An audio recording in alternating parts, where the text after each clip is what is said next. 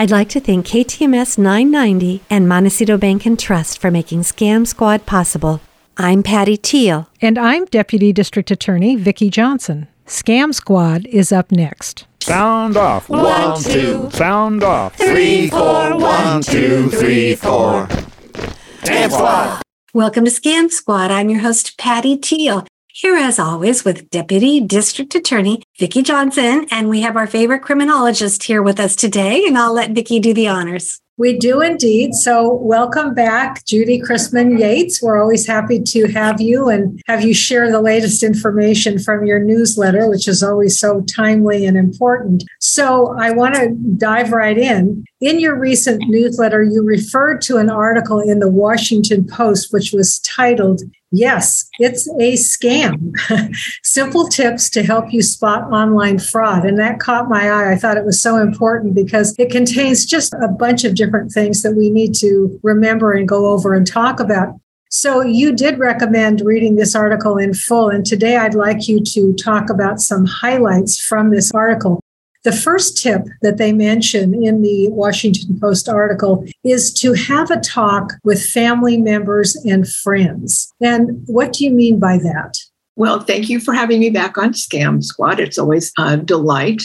When it comes to talking with family members and friends, a lot of people are embarrassed. They're embarrassed definitely if they get scammed. And it is recommended that you start talking before you're scammed, but certainly after you're scammed, and uh, talk to your family and friends, talk to the teenagers, talk to your children, talk to your neighbors.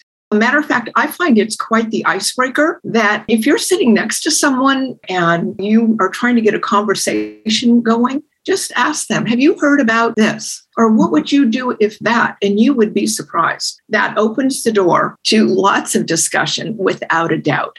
But the scammers like it when you are too embarrassed to talk to anybody. What they want to do is they get you on the line or, you know, on the phone and they don't want you to think. So, in advance and certainly after, talk to friends and family. Right. And it's so important. We just seem to think that everybody knows about these scams, and they really don't, even the teenagers who are so tech savvy.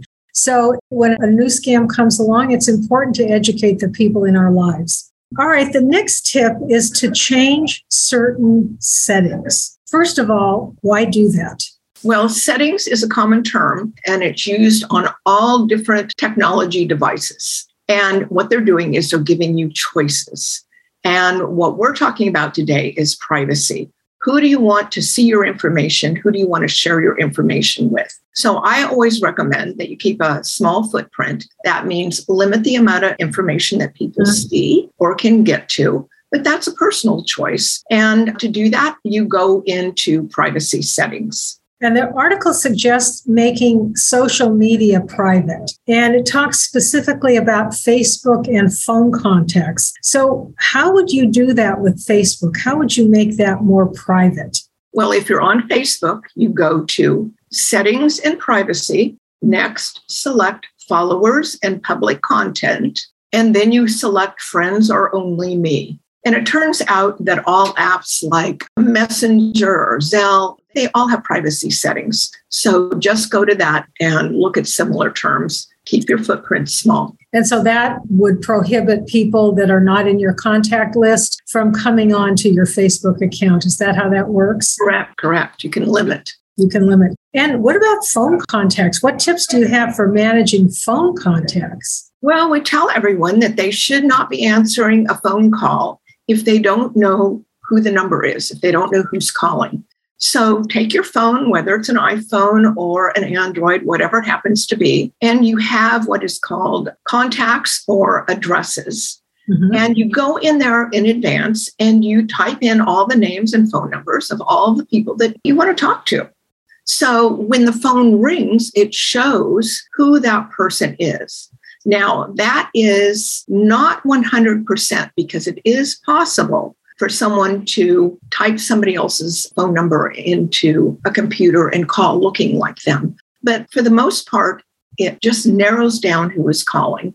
So once you answer, then just be careful and listen to make sure that it's a voice that you know. That's really important advice because we're always telling people don't pick up the phone. Uh, have caller ID. And if you don't recognize the name or the phone number, simply don't pick up.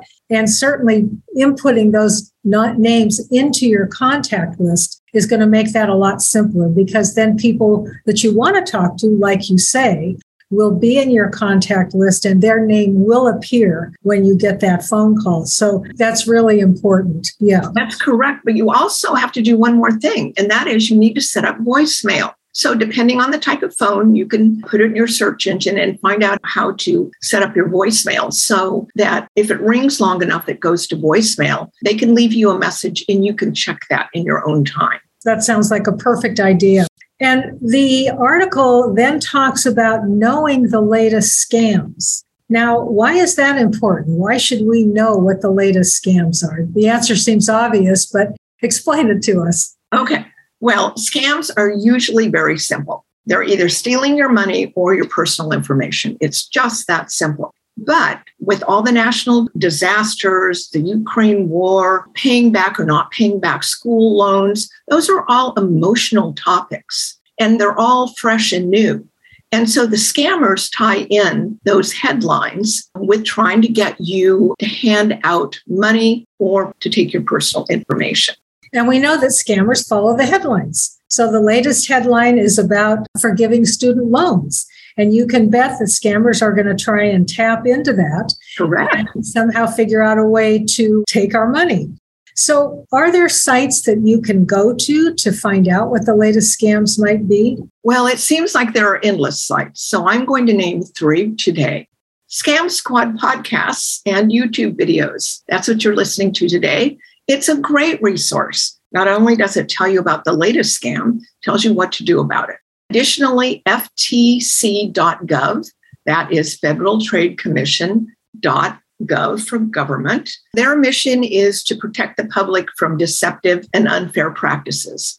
And so they have great resources on what the latest scam is. The Washington Post article also identifies AARP, which is American Association for Retired Persons, AARP.org.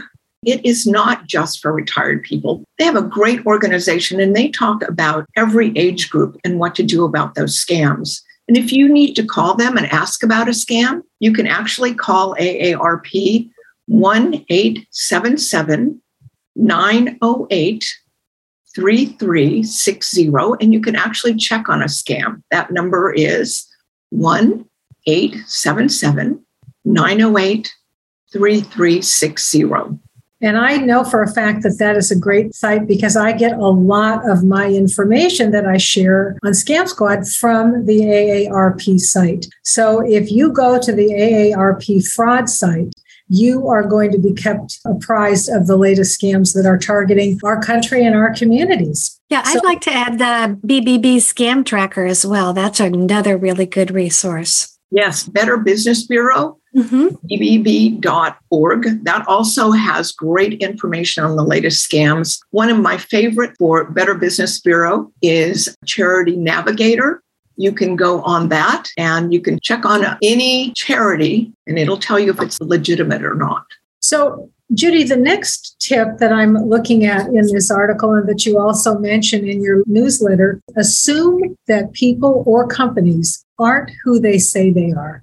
I mean, isn't it sad that we've come to this that that person or that company, if we don't know them, they aren't who they say they are. So, what does that mean? What do they mean by that? And, and what should we do? Well, it's really sad that we have to question everything, but that's just the reality. And with technology, having printers, getting websites, scammers are able to cut and paste information on a website and it looks very similar to something legitimate but it's not. They've added an extra character or a dot or whatever it happens to be. So you need to be doing your homework.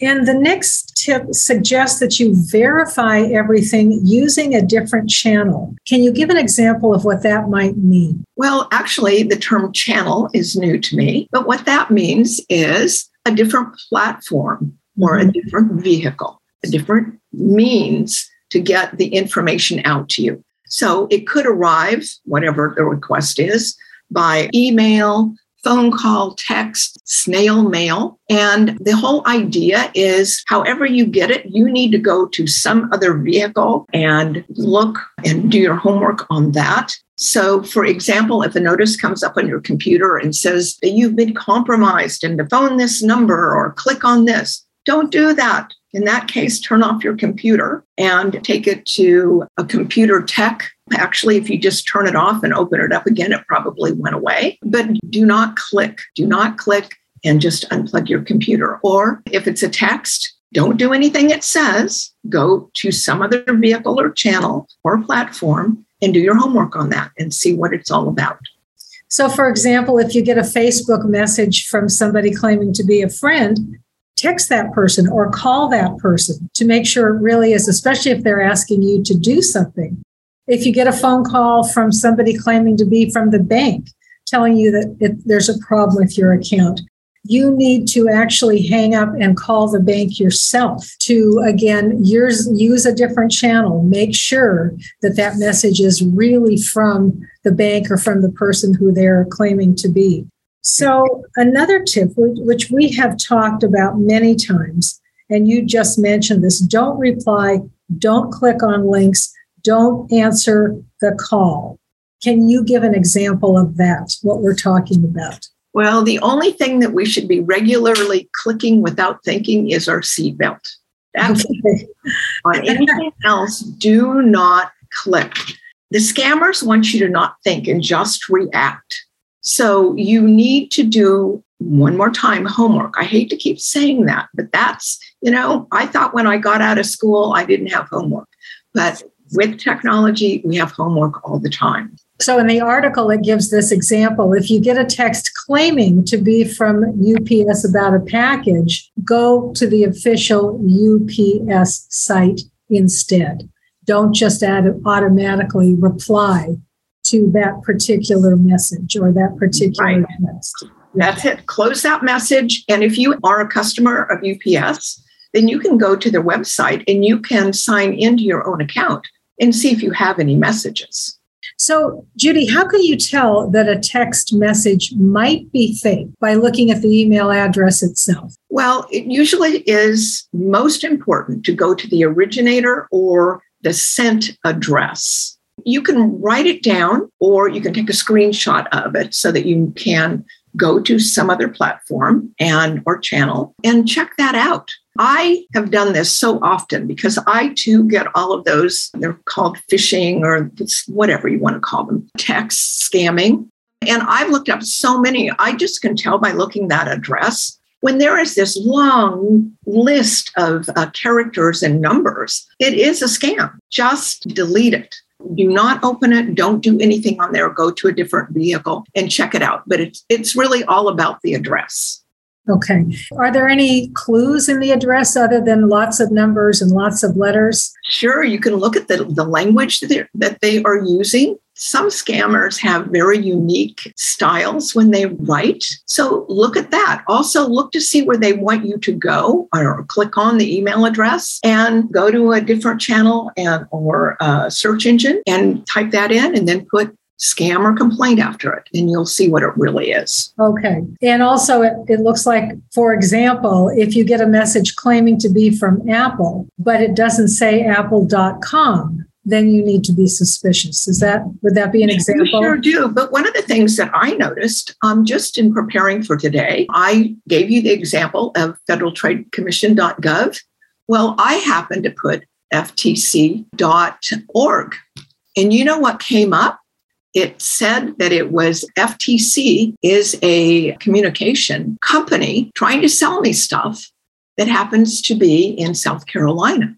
Now, that is a legitimate website, but I was on the wrong website. It even talked about do not call list. It's really scary. So you have to use the right .gov or, you know, the exact address. So typing in whatever they gave you and asking if it's a scam it'll come up and tell you, or it'll send you to that correct address. Good to know. And we're always telling people to just hang up on a stranger who calls you. But a lot of seniors, a lot of people really don't want to be rude. They don't want to, they were trained to just be polite and listen to whoever it is that is calling you and not hang up. What do you do about that? Not wanting to seem rude. Well, when people tell me that, I do have to smile because scammers are after your money or your personal information. But if you feel that way, if you feel like you can't hang up on them, it's recommended that you write a script. So, for example, if you just insist on answering phone calls that you don't know who they are, and the next thing you know, they're asking you for money or personal information,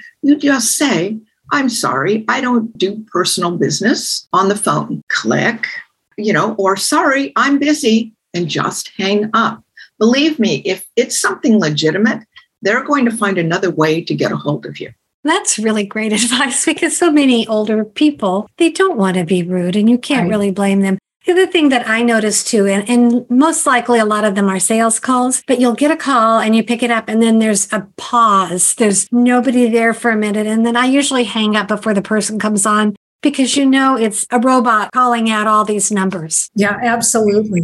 I used to tell people um, if if you get a call and let's say it's somebody soliciting money for a charity, you can just simply say, "I'm sorry, I don't give to charities over the phone. Thank you," and hang up. And the hardest part for seniors to do is that last part, which is hang up. They don't want to put down the phone, and a good scammer is going to immediately start talking to them after they hear that line. So don't forget the last part, which is to hang up the phone. Okay, and finally, the last tip in this article uh, tells us to memorize signs that something is a scam. And again, we've talked about this a lot, but this is just such a nice summary. So, Judy, would you go over some of these tips for us, please? Sure. Requests or, demands for personal information or money, red flag, any payment that is requiring gift card, cryptocurrency, Zelle, or any peer to peer apps, that is always 100% always a scam. There's no legitimate business or agency that's going to ask you for gift cards or cryptocurrency. It just doesn't happen. You won a prize? Well, did you enter? That's the first thing to ask. And by the way, in the United States, it is illegal to require someone to give money before they get a prize. And believe me, the scammers make up all these sounding legitimate things like the Patriot tax. no Patriot tax. So it is illegal to pay in advance.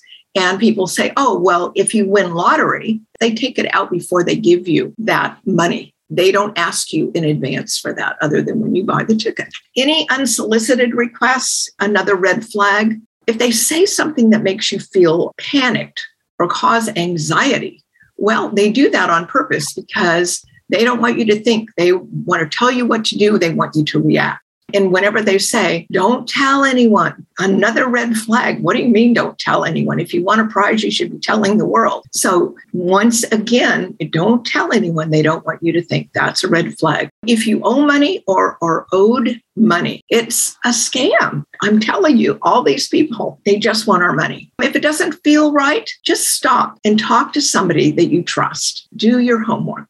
And I think that's the best tip. If something doesn't feel right, it probably is not. So your gut is your best tool for avoiding scams. If something feels off, ask a family member, call the AARP hotline, find another form of contact on your own and reach out to confirm whether this person is a scammer or whether they are legitimate. I think that's a, a great piece of advice to just keep in mind. Trust your gut. So, once again, Judy, thank you so much for coming on the show and giving us this really important advice. Some of this we have talked about before, but it is never a bad idea to repeat it so that we really understand it and we remember it the next time we get one of these scam phone calls. I recently got a text from Amazon telling me that they were going to shut down my account if I didn't do something, click on a link. And for a split second, I thought to myself, wait a minute,